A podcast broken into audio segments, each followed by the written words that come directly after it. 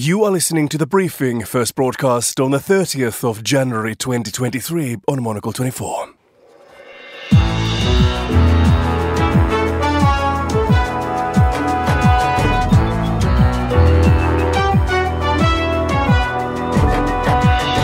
Hello and welcome to the briefing, coming to you live from Studio One here at Midori House in London. I am Markus Hippi.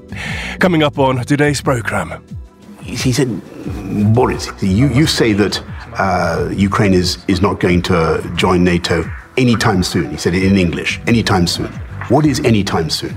Details emerge of a conversation Russia's President Vladimir Putin and the UK's former Prime Minister Boris Johnson had just days before Moscow launched a full scale invasion of Ukraine.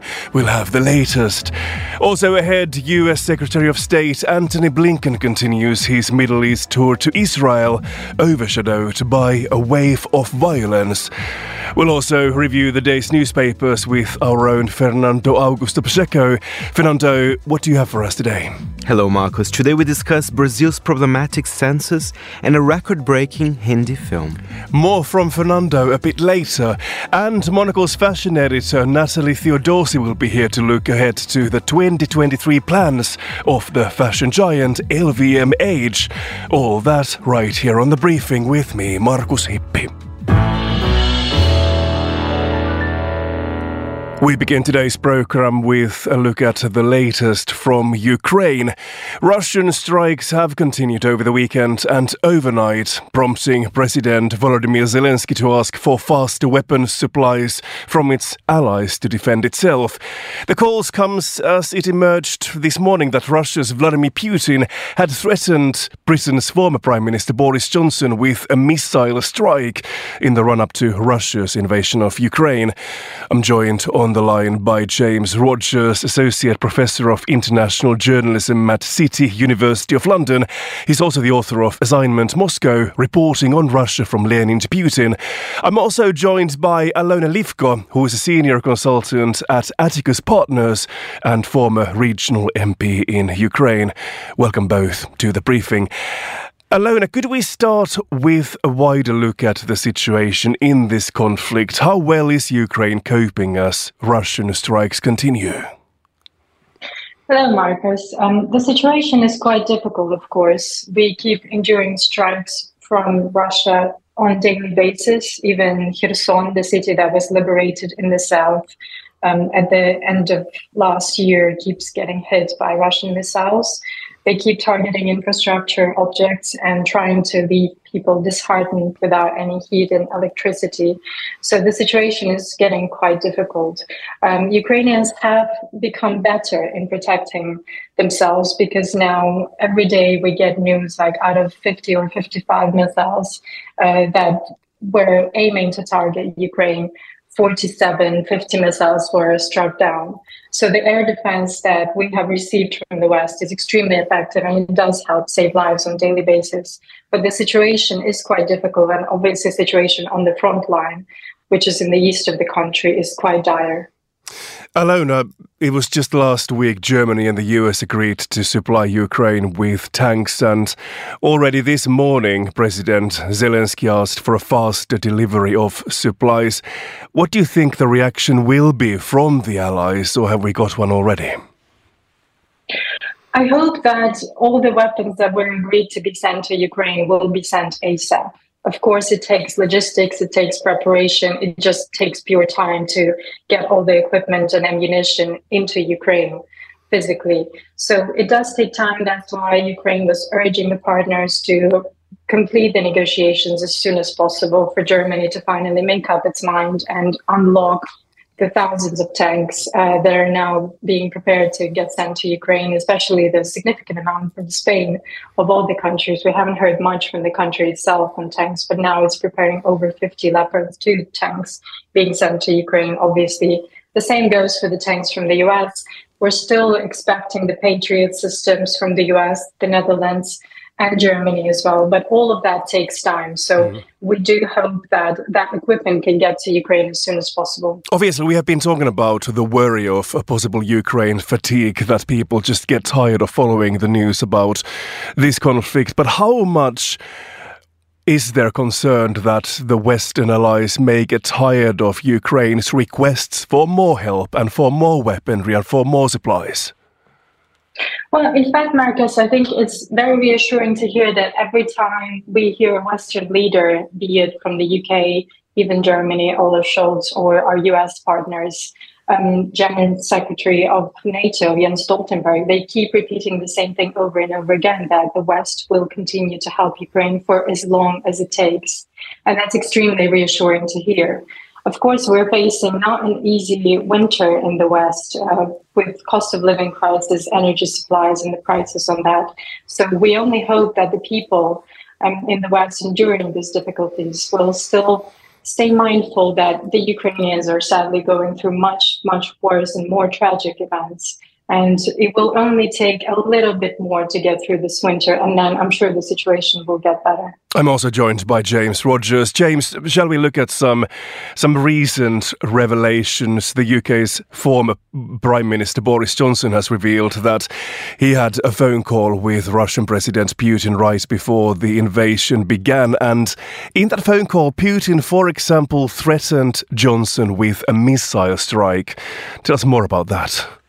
Oh, it's an extraordinary claim, isn't it, Marcus? This has come out uh, in a documentary series about Putin in the West that's due to be broadcast on the BBC here in the UK, the first part uh, this evening, uh, London time. And in it, um, the former Prime Minister Boris Johnson, excuse me, says that um, during this phone call, as you say, in the run up to the war, um, then President Putin threatened him uh, with a missile strike. Um, in the brief clip that's been made available so far, uh, Mr. Johnson talks about, um, you know, discussions about whether Ukraine is going to join NATO. This, remember, is of course, you know, the stage before the war started, uh, according to Mr. Johnson's uh, account of events. Um, uh, and this was, uh, and Mr. Johnson was, is seeing at this stage, one imagines, to uh, to try to find out if if war can be averted, if there is a negotiation process that could begin that could prevent the Russian invasion from going ahead. Although at one point, you know, in, in the clip that the BBC um, has made available, um, you know, Mr. Johnson says that, uh, you know, he senses that uh, that Mr. Putin was playing with him and had no intention, uh, as he says, playing along with my attempts to get him uh, to negotiate. In, in, other words, he wasn't terribly serious about it. Now, there's a couple of things to note here. I think, firstly, neither the Downing Street, the British Prime Minister's office, um, account of this telephone call, nor the Kremlin's uh, records this remark, and the Kremlin has also dismissed it very bluntly today as a lie. So, um, you know, it's it's it's it's it's a sort of unclear episode, but extraordinary if true, but an unclear episode in in the wider information war. Why do you think it is that we so so rarely get this kind of insights into what it's like holding discussions with Vladimir Putin? And would it actually make the situation somewhat clearer if we knew what exactly those phone calls are like? Well, you do. I mean, it is standard, not the whole thing, but it's quite normal between leaders when there's a phone call between heads of state or heads of government that there is what's called a readout or a printout uh, distributed afterwards to the press. And of course, you know, any official high level um, uh, contact like this is minuted. Remember, I mean, Mr. Johnson does say that Mr. Putin spoke to him, used a couple of phrases in English. Uh, Mr. Johnson doesn't speak Russian, and Mr. Putin seems to understand quite a lot of English, having heard it so much over the years, but it's certainly a language which he has very, very rarely uh, ever spoken in public. So there would definitely have been translators on hand. So this would all have been um, recorded. And normally this is a matter of transparency. I mean, my current uh, research project for my next book is taking me to the, the, National Archives here in the UK, and these things are recorded and they're a matter uh, of public record, although not always released until sometimes afterwards. So, um, but I, what I do find interesting is that you know one could see that Mr. Johnson might have chosen not to make this public in the run up to the war when there was still some hope that war could be avoided. Um, but it's a little surprising that we're only just learning about this now. But all that said, let's remember some of the warnings that emerged from the the mouths of the Kremlin's propagandists and some of their more vitriolic TV shows uh, in the months after the war started about possible missile strikes on the West and London. And this really, if this threat was made, would be very much in line with that sort of rhetoric too. Alona, just finally, what is your reaction to these revelations by Boris Johnson? I think I agree with James that normally these things would be carefully recorded, but of course, some conversations do happen off the record, and some uh, threats, I'm sure, can could have been made on part of uh, President Putin. Um, it does. I I also remember many of the programs dedicated on Russian TV about talking, turning London into radioactive ash, etc. Um, of course, they would be denying it now, as they do with everything. Every single blackmail and threat they put out, they deny uh, viciously, and especially considering that it could effectively invoke Article Four of NATO Charter, which is the threat uh, to security of any country member. So they would rush to deny it as soon as they can. Um, but we're not surprised, and I don't think anyone um, is expecting anything else but blackmail and fear mongering from Russia at this point. James, Moscow obviously has denied these revelations by Johnson, but what do you think is going on behind the scenes in Kremlin? How much irritation is there? About this, I, I, mean, I think, as I say, it, considering some of the things that we've heard said, Marcus, over the last almost 12 months, this is probably not the worst of them. As I say, it is in line with some of the propaganda that's been broadcast on Russian state TV.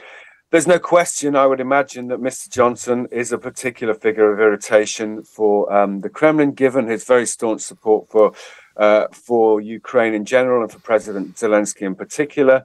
Uh, you'll note that he's even visited there to express support for Mr. Zelensky since himself leaving office. So, uh, and and I think you know, I'm right in saying that um, uh, last year, as the war was going on, the Kremlin gave a list of the countries which it said were the most unfriendly to Russia, and the United Kingdom was the top of it. So that I don't think there's any surprise here, and I think that. Um, you know, the Kremlin will dis- dismiss this. Obviously, it would have been completely unstatesmanlike, completely undiplomatic if such a remark was actually made.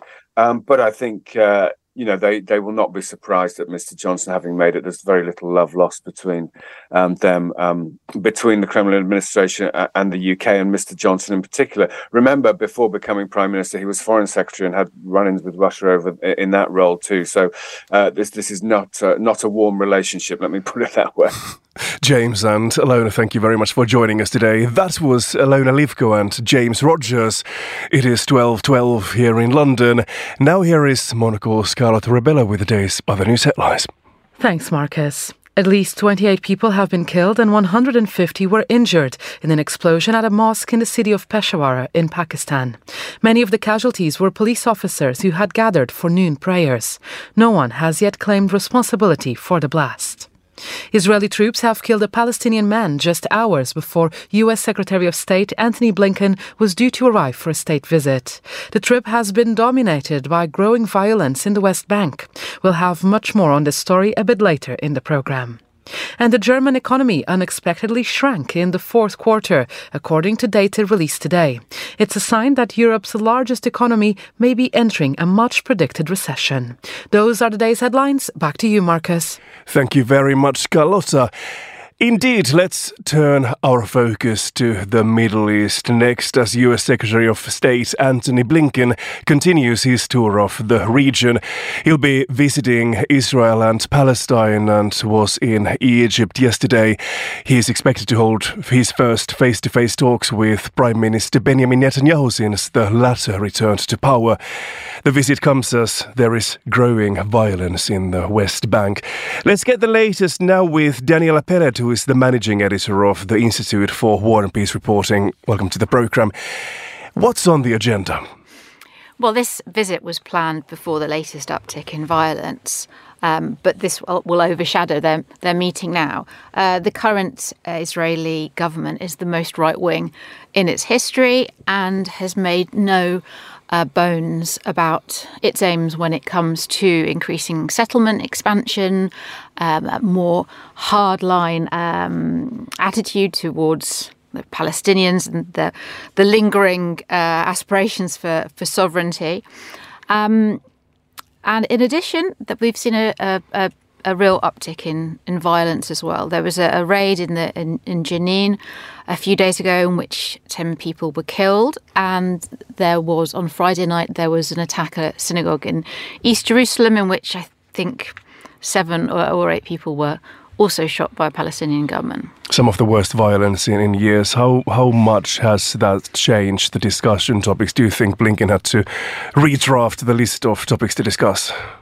Well, as ever, um, when it comes to discussions between Washington and and Jerusalem, Iran is on the agenda, and especially since Netanyahu is a very, very, very veteran um, opponent of um, the peace deal with Iran over the nuclear program, and um, will be delighted to do anything he can to see it um, not re-emerge. Uh, Ukraine as well. Uh, I think uh, America would be quite happy to see uh, Israel sell you or sell or, or, or, provide Ukraine with some. Um, missile defense systems, which Israel has avoided doing so up till now since it, since its delicate relationship with Russia. Looking at this violence that is that we've been seeing in recent days, do you think there is much Blinken can offer to, to try to make the situation a bit better, to, to calm down the situation? At this at this stage, I think the best he can hope for is to prevent any major escalations. We are used to the idea that things are bad in the Middle East and the conflict in the Israeli and Palestinians sort of uh, rolls along with a certain level of violence, but the, this is this is pretty critical. What uh, what Washington would really like to avoid is a, a massive resurgence of violence, a confrontation in, Gaza, in Gaza a huge lo- loss of life. The, the, Palestinians have withdrawn their security cooperation from Israel in protest at the events in Jenin. At the same time, um, the, the, even the, the right wing elements, the extra right wing elements in the current government, one of their priorities is to make moves that would see um, soldiers and, and, perhaps even civilians uh, immune from prosecution or, or, legal action if they kill Palestinians. Um, increased uh, increased kinetic nature on the ground if the Israeli army is taking a security role in Palestinian towns and cities means more confrontations. It means more people dying. Uh, these situations can very, very easily spiral out of control. And although the Israeli public is quite divided on the uh, new government, by no means a consensus that this is the, the right way forward, there, what there is a consensus on is that uh, attacks on Jewish civilians, the idea of, of, of, of Jewish worshippers being attacked as they leave a synagogue, that unites them in horror, and they will back the government uh, taking even more hardline mm. action.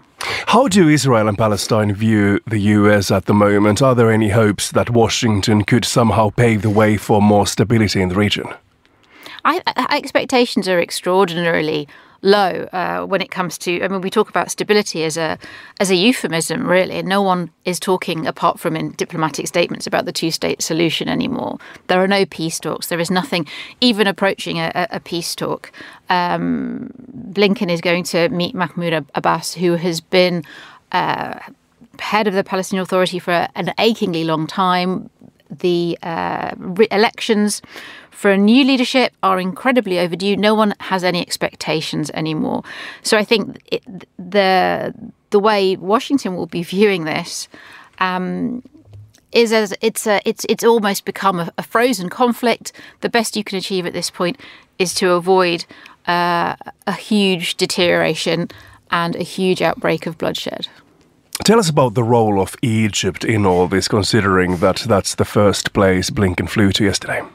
Well, Egypt has had a you know, traditional, uh, very important role as a security guarantee uh, guarantor in uh, in the Middle East, uh, but things are changing uh, as well. I mean, the, the Israeli uh, Egypt peace deal was supposed to be the absolute linchpin of stability in the Middle East, which is why America is been such a key provider of, of uh, financial aid to to Egypt. But the dynamic has changed. one of the major accomplishments of uh, Netanyahu's uh, uh, leadership, as he would put it, and indeed one of the one of the Trump uh, part of the Trump legacy are the peace deals that uh, Israel made with uh, with our other Arab states, especially in the Gulf, and the the end really of the idea that unless there was a peace deal with the Palestinians, Israel would remain a, would be an international pariah and would not have anywhere to go uh, in terms of Middle East partnerships. That's not been the case at all. Uh, quiet is in is in Egypt's um, interest as well. The last thing that Cairo wants to see is any escalation. Uh, in Gaza.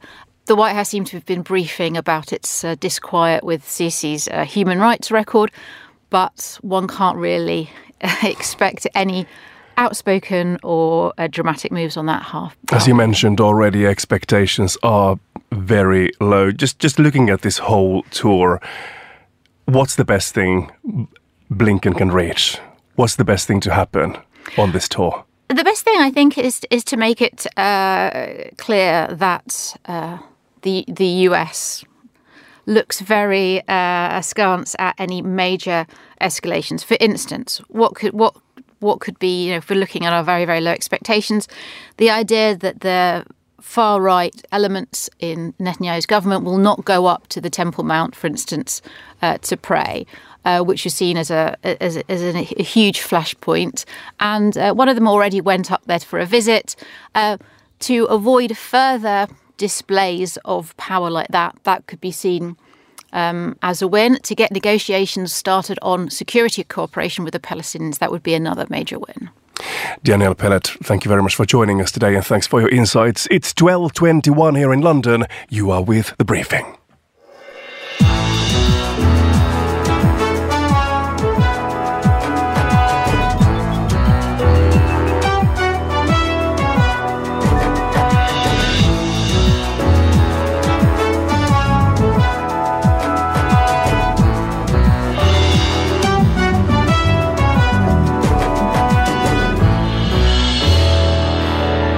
You are back with the briefing on Monocle 24. Next, it's time to flick through the day's newspapers, and for that, I'm joined by Monocle's senior correspondent Fernando Augusto Pacheco. Fernando, you've quite a selection of, of newspapers today, and we are starting with the Financial Times. What have you spotted from there? Absolutely. I'll read you the headline Doubts rise over insane common currency plan. So, we're talking about the plans between Brazil and Argentina. Exactly. We discussed this a little bit last week. I said that this would be unlikely to happen. And I think I'm not the only one saying this. Shall we first recap what mm. this expla- exact plan is? So, a common currency has been mentioned. Yes, and the name apparently would be SUR. Uh, and it would be like the euro, basically, and would start with Brazil and Argentina. Uh, you know, it's it would be quite a big deal, actually, Marcus, because I think after the euro would be kind of the largest common currency if it does happen. But it sounds like no one's really believing that's going it, to happen. It sounds unlikely. And I have to remind that uh, President Lula from Brazil and Alberto Fernández Fernández from Argentina, they are allies. And it's been seven years since two, the presidents for, for, for the two nations were aligned politically. So there's quite a lot of good willing uh, between those two countries. Even Lula said, uh, you know, that hopefully with intelligence, competence, and good sense, eventually uh, both countries can have a common currency. But you know, Marcus, it's it's saying here in the article the economies are completely different. Just look at the inflation inflation numbers. Uh, the annual inflation in Argentina reached 94 percent, when in Brazil is only 5.8 percent. So it's vastly different, and a lot of kind of business people from both countries they are very doubtful that this would ever happen. Uh, so, and I think the FT is just explaining, you know, with, with some details. The international community is also doubting mm-hmm. that this would happen as well. So, a lot of skepticals here. Has there been any excitement in, in your home country of Brazil, for example? What what are people saying about this? To be fair, not really, because I think as, as because precisely because of the numbers that I just gave you about inflation, but you know, but if it's if they really take this seriously, they you know they'll have to readjust. I mean, look what happened in Europe. The economies were very different as well. Uh, you know, I wouldn't say that the Italian economy was the same as the German, as the Polish one. So I guess there would have to be mm. readjustment. But I don't think there is kind of hunger for for the two nations to have uh, this currency. No hunger this time. Well, Fernando, here in the UK, uh, I've been filling my papers for census at mm. least two times already, and it's always a really swift operation over here. So you get that letter, you have to fill in all this information, let them know who you are, how old you are, what your ethnicity is, and so forth. And then like a year later or so, you you get the results, and and we get a better picture of what's happening in this country and who live here. And Brazil is doing the same thing, but it seems to be a less swift operation. Very problematic one. The main story of Estado de São Paulo today. And first of all, Marcos, I don't know how it works in other countries, but the Brazilian census, someone literally will knock on your door and ask information uh, about you and everything. And and actually, that's one of the reasons uh, why they're saying there's been so many delays, especially wealthier families in Brazil They don't want to open the door. No, they they're very wary, and and there's a funny thing you might relate to that one. Uh, you know, the main story was was a man saying that actually he had to go to a sauna of one of the buildings. Uh, it was quite a well-off uh, building in São Paulo because nobody was answering, and then he was chit-chatting with the residents in the sauna, and then he got information for the census. But that's that's just an example of, of the things that are having to happen. I have Uh, so many questions about this story now, Fernando. So, why don't you just send a letter to all these households and to just tell them that it's com- compulsory to just feel them and I mean, return them? I think you Why know. do you the- need to go to people's saunas? yeah, they need to go to people's saunas and residences. I mean, I guess that's. I mean, how. if you go to a sauna and you have chatter with people, how reliable is that information you finally get? I mean, it, that's a very interesting question, Marcus. And actually, I'll do a lot of research now because I didn't know actually that in the UK it was just a letter. Mm. Because in Brazil, you need actually someone visiting Does the, the house. Does the Pacheco household open the door in Brazil then when the census time comes? You know, I would open. I would definitely open because I love a good census, as our producer Carlotta loves that as well. do you have a sauna? We don't have a son, unfortunately, so I don't know how we'll be able to give. But Marcus, there's another problem actually with the census. They're struggling to find people that will actually work for the census. I was a wonder. Yeah, well, because they're low paid, uh, and actually the employment numbers in Brazil they're very healthy at the moment. So you know they're saying, why would I do the census if I'm not paid enough, and I'll probably have to visit people's saunas to get the information I need. So. And Fernando, when do you when do we get the results? I can't wait. well, the results were supposed to be in in October.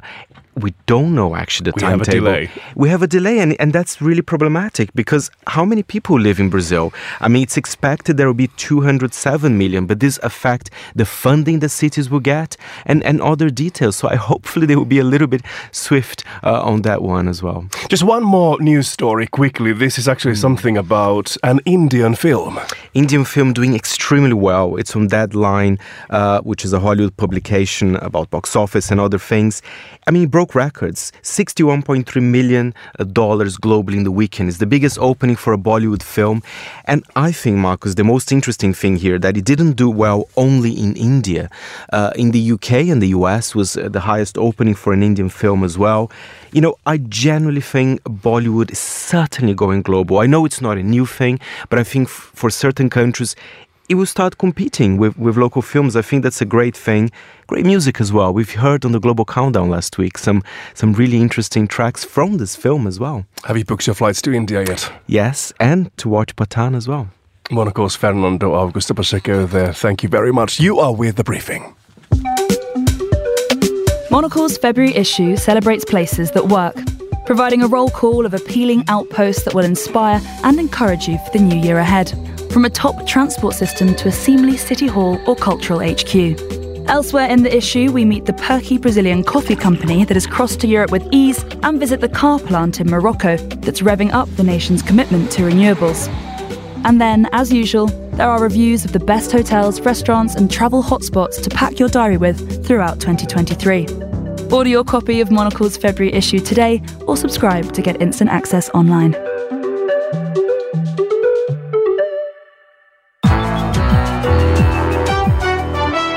Finally, today, news from the fashion and luxury sector. Joining me in the studio is Monocle's fashion editor, Natalie Theodosi. Good afternoon. Good afternoon, Marcus. So we have news about LVMH and also of Sweden's fashion giant H&M. Shall we start with the latter? Some some results have been announced. Exactly, and very different results. We saw with H&M a very dramatic drop in their revenues of a 68 uh, percent drop in net profits. It's still um, a sizable business. They made $349 in revenues, but I think this huge drop shows how the market is shifting away from fast fashion and also H&M is a business that was really reliant in manufacturing in the Far East so supply chain issues rising costs have really hit them and and so did um, having to exit their Russia business um, there are other uh, competitors like Inditex, which have been investing in manufacturing closer to home in Spain and also upping the quality of their product that have actually been growing dramatically this year. But H&M and I think lower quality manufacturing and product is is now not really speaking to consumers anymore, and it, it translates in in their revenues. Tough times for H&M, but LVMH a great result. Exactly the opposite from uh, what H&M has been seeing. Uh, for 2022, LVMH made 79.2 billion euros and it's a profitable business. So 22, uh, 21 billion was profit within that, and that was 23% up from from last year, despite them having to close all their stores in Russia. Despite the, the inflation, rising costs, and even Chinese tourists not coming back to Europe How yet. did they do that? You know, I'm always, I've been surprised myself all year looking at their results, but I think it's, it shows a really a return of up of the appetite for heritage brands like their brands, which are Dior, Louis Vuitton, Celine. There's been a, a, real appetite for heritage brands, timeless, familiar names. And also, despite the conditions of the market, they haven't been uh, they, ha- they they've dared to make statements, opening really large retail stores, investing in craft, in manufacturing, and uh, hiring the best designers in the world to to mm, um, direct those those labels. Very good times. What does the reopening of China mean for LVMH? I think even further growth. They have been seeing a lot of growth in the US, Japan, and Europe, but they are bracing for Chinese tourists to return back to Europe and also um, the domestic business in China will get stronger as as the country reopens. So there's even more growth and a lot of plans to leverage all of that. They have plans to open more stores. They have a huge hotel, a Louis Vuitton hotel in Paris, and um, new CEOs at the helms of their two highest earning labels. Uh, Pietro Beccari, who has been leading Dior, has now gone uh, to LVM to, to Louis Vuitton, and Delphine Arnault is now at the helm of Dior. So I think we'll see even bigger retail projects, more growth, and exciting collections from LVMH. LVMH. What are you looking forward to most when it comes to LVMH and 2023? I'm really looking forward to seeing what will happen at Louis Vuitton. I, Pietro Beccari is really a visionary leader who tripled the market share of Dior in the last few years, even in the midst of the pandemic. So I really want to see who he's going to hire as menswear creative director and how he's going to play out the the big uh, hotel and retail projects for Louis Vuitton. Exciting times. Monocle's fashion editor Natalie Theodosi there. Thank you very much. And that's all for this edition of The Briefing. It was produced by Carlotta Rebelo, researched by Andre Nikolai Pamintuan, and our studio manager was Adam Heaton. I am Hippi. Goodbye and thanks for listening.